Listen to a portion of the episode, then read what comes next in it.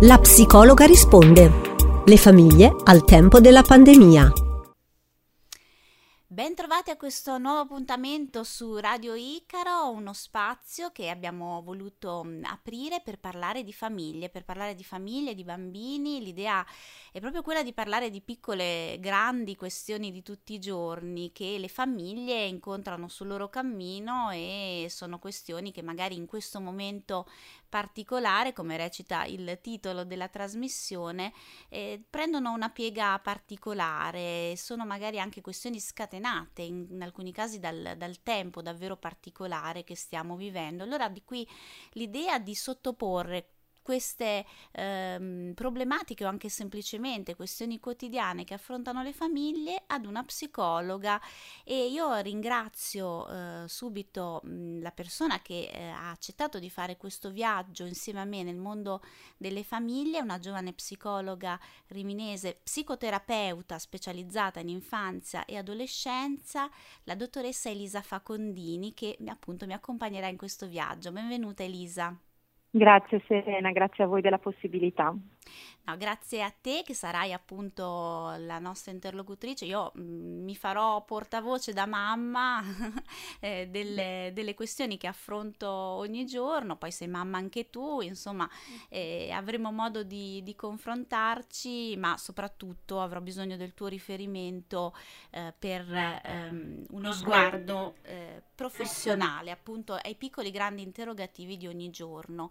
Cominciamo oggi, dicevamo, un viaggio e lo facciamo ehm, partendo dal tema della tecnologia che è entrata in maniera prepotente nelle nostre vite, lo aveva già fatto prima della pandemia, ma in questo momento eh, ci troviamo a gestire una situazione in cui la tecnologia ci aiuta sicuramente, è arrivata in grande supporto della nostra vita quotidiana, ma eh, irrompe in maniera anche prepotente eh, in essa e lo faremo per età. Eh, ogni questione che andremo ad affrontare in questo appuntamento, il nostro appuntamento del sabato mattina con la psicologia, eh, partirà eh, appunto diciamo da questioni eh, quotidiane e cercheremo di andarle a declinare per età. Eh, oggi partiamo, parlando di tecnologia, davvero dalla primissima, dalla primissima infanzia. Il 17 novembre scorso eh, c'è stata la eh, giornata internazionale del prematuro e anche a Rimini ci sono state delle iniziative, tu Elisa tra l'altro collabori con l'ASL di Rimini e allora che mh, mm, ruolo ha la tecnologia eh, nella vita eh, del, eh, dei bimbi prematuri, delle loro famiglie e allora che, che ruolo ha avuto in particolare eh, in questo e che ruolo sta avendo in questo momento che stiamo vivendo. Tra l'altro cito eh, una, un'iniziativa eh, che, mh, ho, di cui ho letto nei giorni scorsi al Sant'Orsola di Bologna, un ospedale insomma, di riferimento davvero importante per la nostra regione, nelle terapie intensive intensive neonatali si registrano le voci delle mamme che cantano le ninne nanne, questo perché le mamme hanno eh, difficoltà in questo momento ad entrare in reparto. Mi piace partire da qui e parlaci appunto della, eh, invece del, della tecnologia, rapporto tra mamme, genitori e figli eh, con i bimbi prematuri. Che cosa sta succedendo in particolare in questo momento? Sì, diciamo che eh, questo è un tema che ha sempre toccato la prematurità, nel senso che il bimbo quando nasce prima del termine eh, deve necessariamente appunto eh, entrare in questo mondo che è la terapia intensiva neonatale e, e, questo aveva già portato a una riflessione appunto prima diciamo, di questo momento storico di come questo non fosse un elemento sufficiente a garantire una qualità di vita del bambino, nel senso che un bambino non può esistere senza la sua mamma e anche il suo papà. In questo le terapie intensive neonatali si sono armate, diciamo, e, e, negli anni sono diventate competenti, mettendo proprio come missione la possibilità di eh, condividere la, ehm, il periodo, diciamo, eh, dei primi passi del bambino, insomma, nel mondo, in questo mondo poi particolare, attraverso la collaborazione proprio con i genitori che diventano un elemento di cura. Questo momento insomma, di eh, emergenza sanitaria insomma, data dalla, dalla pandemia, la Società Italiana di Neonatologia si è subito mh, spesa diciamo, insieme eh, alla Vivere Onlus, che è eh, diciamo, la, la registro di tutte le associazioni dei genitori, per tutelare il diritto del bambino ad avere accanto a sé eh, la propria famiglia. In questo la terapia intensiva neonatale di Rimini diciamo, eh, è, è, riuscita a mantenere attraverso un pensiero di equip e, e di collaborazione con i genitori e di dialogo aperto, diciamo, la possibilità per i genitori di entrare eh, all'interno del reparto. E quindi la tecnologia in che modo no, può essere stata utile in questo momento? Per poter essere eh, un supporto, uno strumento in più da utilizzare specialmente nei momenti in cui ci sono casi diciamo positivi, ma non un sostituto della relazione. Quindi io penso che il messaggio importante eh, sia questo, che la tecnologia può aiutare ma non sostituire il genitore all'interno del reparto di terapia intensiva neonatale proprio per tutelare eh, la qualità della relazione e della qualità della vita e dello sviluppo psicomotorio del bambino a lungo termine. Quindi. Aiutare i genitori ma eh, senza sostituirsi. Questa ehm, come dire, è una regola che eh, vale sempre. Se ci trasferiamo eh, dalla, abbiamo parlato delle terapie intensive neonatali, se ci trasferiamo nelle case e parliamo allora dei bambini eh, dell'età mh, della scuola materna, ad esempio. La tentazione che abbiamo spesso noi genitori, soprattutto in un momento come questo, in cui si passa davvero tanto tempo a casa, uh-huh. dare il tablet, ad esempio, dare in mano il uh-huh. tablet. Io credo, mi è sempre stato detto, non dobbiamo demonizzare eh, questo, questo che è un aiuto e anche uno strumento per imparare per i bambini, ma allora possiamo darci qualche piccola regola per eh, far relazionare i nostri bimbi della scuola materna eh, con, con questi strumenti senza che in qualche modo ne diventino troppo dipendenti? Sì, penso che come correttamente dici tu, ehm, la parola sia appunto integrazione, non sostituzione proprio anche a fronte di questo periodo storico, nel senso che i bambini, specialmente della scuola materna, della prima infanzia, insomma, diciamo così, ehm, hanno bisogno di sperimentare la socializzazione e, e questo non può essere ehm, diciamo, sopperito dalla tecnologia. E quindi se lo schermo è uno schermo dove io con mio figlio possiamo fare delle cose insieme, può essere qualcosa appunto che viene integrato ma non sostituisce il momento del gioco, il momento della possibilità per il bambino di confrontarsi con l'adulto, col coetaneo quando è possibile in questi tempi, insomma, e di contrattare tutte quelle regole sociali che deve fare ginnastica, passiamo il termine, no? per poter poi ritrovare nel mondo esterno la sua dimensione, e in modo che poi abbia un allenamento alla frustrazione che non si trasformi in un'irritabilità, in un'aggressività, in una prepotenza che il genitore poi si deve comunque armare, come dire, ad affrontare al di là del strumento tecnologico, insomma. Ma si possono ogni tanto lasciare anche da soli con in mano questi strumenti o deve esserci sempre l'affiancamento del genitore? Allora, nella fascia di età 3-6 anni e io direi che ci vuole un monitoraggio da parte del genitore, cioè ci vuole un'alfabetizzazione, no? un po' come quando il genitore deve aiutare il bimbo a imparare a parlare il significato delle parole, insomma, quindi ci vuole una, um, un, uno stare insieme al bambino. Quindi dobbiamo ah. essere sempre presenti in questa età, quando hanno in mano questi strumenti, fondamentalmente. Principalmente, quando poi vediamo che il bambino ha compreso, insomma, no? cioè, ci deve essere uno svezzamento verso un'autonomia, però non ci può essere un passaggio troppo rapido. E mm, a volte questo viene utilizzato no? anche per darci un po' di respiro, specialmente in questo eh, momento storico, no? oppure no? E quindi in questo diciamo ci vuole un compromesso.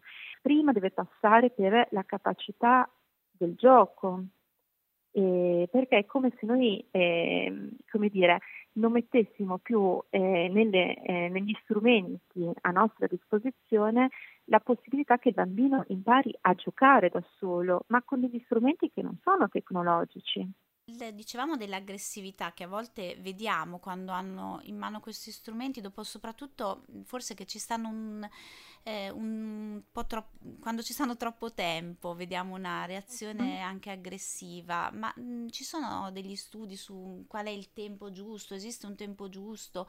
E si dice che ad esempio non andrebbero dati questi strumenti prima di dormire lo stimolo è uno stimolo eccitante, appunto, no? come dicevamo prima, è accattivante, no? lo tiene attaccato, no? molte volte si dice è quasi perso in quel mondo, quindi eh, sicuramente proporre uno stimolo del genere prima di andare a dormire nella maggior parte dei casi, perché poi generalizzare è sempre molto difficile, insomma, però nella maggior parte dei casi riattiva il bambino e, e, e rischia poi di andare a colludere cioè a creare no, un'area in cui il bambino non riesce a gestire le proprie emozioni perché da una parte è stanco e dall'altro non riesce a non darsi lo stop per giocare. No? E quando il genitore dice questa classica frase adesso è ora di andare a dormire, c'è il momento della protesta. Scoppia no? la guerra in casa di solito. esatto, quindi cioè, mh, penso appunto che sia uno stimolo, no? come può essere magari, non so, eh, il mettersi a ballare prima di andare a dormire, no? cioè nel senso eh, ogni cosa forse deve avere un suo contesto, un suo spazio, mh, anche per le caratteristiche però del bambino, insomma, e per le abitudini che quella famiglia ha stipulato col bambino, insomma, no? Cioè, quindi, ehm... E qui entreremo nel, nel discorso delle, delle regole. La psicologa risponde.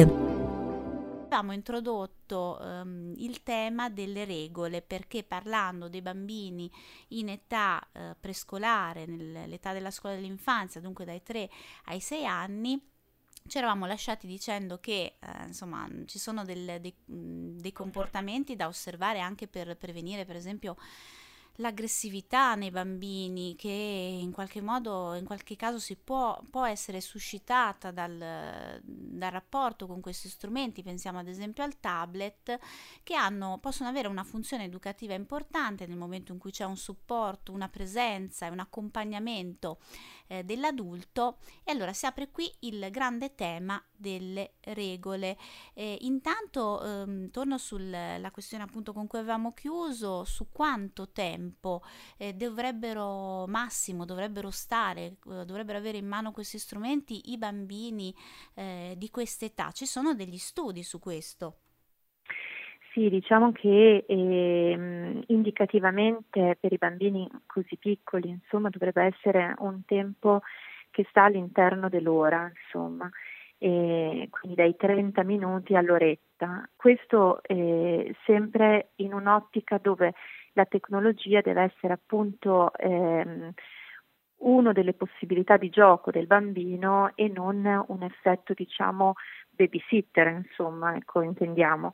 E quindi il genitore deve essere presente ehm, nel aiutare il bambino a capire la, il, il, gioco o nell'ascoltare con lui, non so, anche le canzoncine, no? Per questa fascia di età, insomma, ci sono anche eh, la possibilità di utilizzarlo in tanti modi, insomma, no? quindi deve eh, filtrare, aiutare il bambino a, a, capire perché poi ogni bimbo ha una sua emotività, quindi eh, cose che possono magari creare eh, dei vissuti di eccitazione eh, oppure eh, di paura o, o, di rabbia nel vedere certi video o nel confrontarsi con certi eh, giochi eh, potrebbero non avere la stessa eh, diciamo, influenza eh, su altri bambini. Quindi ogni genitore deve osservare il proprio bambino e ehm, aiutarlo a capire eh, così come farebbe in altre situazioni della vita, insomma quello che sta succedendo, aiutandolo a mm, gestire le emozioni che da questo ne possono nascere. Quindi come un eh, traduttore insomma, eh, dei vissuti che il bambino eh, sperimenta in questa attività. Poi ehm, dicevamo si devono stabilire delle regole e le famiglie lo devono fare in base anche un po' alle loro abitudini.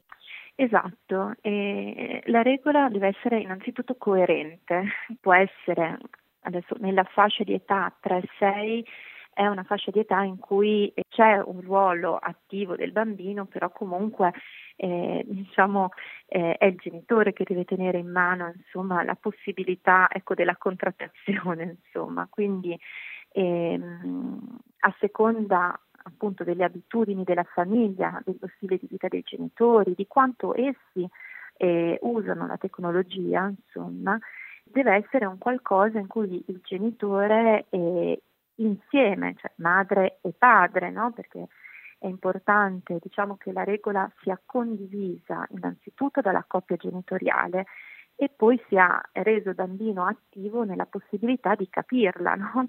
in questa fascia di età, insomma 3-6, no? e quindi eh, le deve essere spiegata, raccontata e il bambino farà il suo sporco lavoro, insomma, no? quindi la metterà alla prova e quindi ci vogliono i genitori che poi mh, in modo eh, autorevole, non autoritario, insomma, ma comunque eh, sorveglino il fatto che la regola venga mantenuta.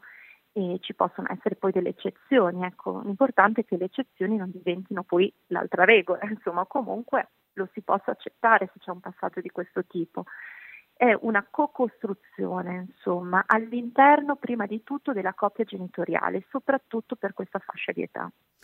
Affrontiamo questi temi, ci siamo detti, ehm, per fasce d'età e allora facciamo un passo avanti dalla scuola dell'infanzia alla scuola elementare. Eh, destineremo poi eh, un capitolo a parte al telefono, all'uso del cellulare che è un'altra fonte di, di tanti tanti dubbi per, per i genitori. Eh, stiamo sugli strumenti, appunto il, il, tablet o comunque anche il cellulare, ma eh, finalizzato al, all'uso dei, dei, giochi. E siamo allora, dicevamo, nell'età della scuola elementare, anche qui eh, le regole inevitabilmente un po' immagino cambino rispetto al, a, ai bambini più piccoli. Quali devono essere però le regole base? Cambiano magari nella loro flessibilità, no? E, ma penso che eh, possiamo tenere come caposaldo, diciamo, il fatto eh, che ci deve essere una condivisione della regola prima a livello genitoriale e poi eh, una diciamo, eh, possibilità di parlarne, spiegarla e in questo caso diciamo, ascoltare anche no, il contributo del bambino in base alla sua esperienza, l'esperienza che comunque incomincia anche a essere più ricca di un contesto sociale, di coetanei no, sul quale il bambino si confronta. No? Quindi eh, penso che in questo caso la dimensione appunto della ehm, condivisione insomma, dei punti di vista sia ehm, comunque uno spazio importante da creare nelle famiglie. Questo non vuol dire che poi il genitore appunto non deve essere il garante di, una, eh, di un limite, insomma, no? Quindi, ehm, e in questo eh, penso che ci possa essere ecco, eh, diciamo, un aumento di tempo ma eh, un aiuto da parte del genitore a accompagnare il figlio verso uno eh, svezzamento dalla sua presenza, insomma, no? diciamo nella fascia eh, più piccola, insomma, e, ehm, quando il genitore si rende conto che il bambino ha compreso il figlio i meccanismi e, e anche l'utilizzo insomma, del, eh, del gioco, insomma, del videogioco, diciamo, in questa fascia di età. Una cosa che mi, una curiosità um, che mi, mi, pongo, mi sono posta tante volte, è giusto uh, per esempio dire ma adesso prima fai i compiti e poi perché mh, nella fase della scuola elementare c'è questo elemento molto invasivo nelle vite dei, dei ragazzi eh, che sono i compiti. È giusto dire prima fai i compiti e poi giochi con, eh, con i videogiochi, con il tablet? Direi di poter provare a capire quale può essere il significato col bambino, no? perché ci sono molti bambini che eh, ritengono queste parole del genitore no? un eh, attacco alla propria libertà no? di scelta, insomma, no? eh, mettendolo già in, una, mh, mm, come dire, in, in, uno stato d'animo di, di, frustrazione, di in, indisponibilità ad accogliere questo suggerimento. Insomma, Quindi cercare mh, di capire appunto, ehm, penso che forse ci aiuti a pensare, no? anche a, alle regole che diamo ai nostri figli, perché se una regola è pensata, è più probabile che questo pensiero no, aiuti a farla accettare al nostro bambino e a farla diventare sua, perché altrimenti no, cosa succede? Che il genitore, come un disco rotto, si trova a ripetere tutte le volte no, la stessa, eh, la stessa regola al, al bambino. Allora, c'è un momento in cui naturalmente questo deve essere fatto perché eh, i bambini devono imparare la regola, però il, l'obiettivo più a lungo termine è quello che il bambino la faccia sua. Quindi se da una parte vogliamo rendere autonomi i nostri figli alla tecnologia, dobbiamo renderli autonomi alla comprensione di come questa tecnologia deve essere utilizzata. Dobbiamo fare, diciamo, dei piccoli esperimenti, cioè lasciargli degli, la libertà e magari scontrarci col fatto che poi può capitare che in quella giornata non facciano i compiti perché sono stati travolti da altre cose.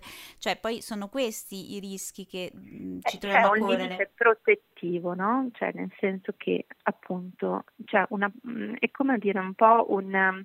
Sì, hai ragione, una prova, no? Un poter provare nei, nei, limiti della protezione del proprio figlio, insomma, no? che ognuno di noi sa, insomma, no? poi chi ha davanti, diciamo così, eh, però di quanto posso eh, lasciare a lui una possibilità di autonomia e quanto devo aiutarlo invece e lo devo proteggere da questo perché ancora non è in grado di utilizzare quella spazio di libertà, no?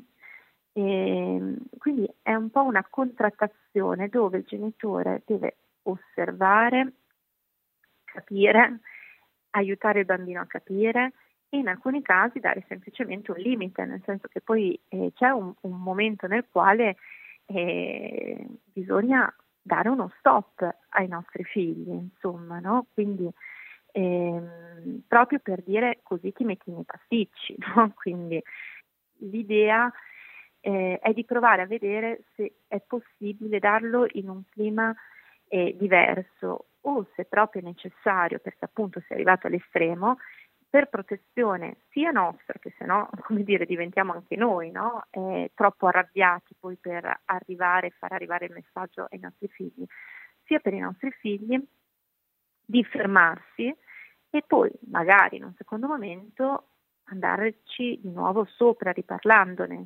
Siamo arrivati alla fase critica, diciamo, e tra l'altro questa crisi crescerà con le scuole medie e sarà proprio questo l'argomento da cui ripartiremo eh, nel nostro prossimo appuntamento e lì saremo in, in, piena guerra, guerra totale. Grazie alla dottoressa Elisa Facondini e mh, mm, grazie a tutti voi per averci seguito. Scriveteci se avete delle domande a redazione chioccioladioicaro.it. Grazie, buona giornata. La psicologa risponde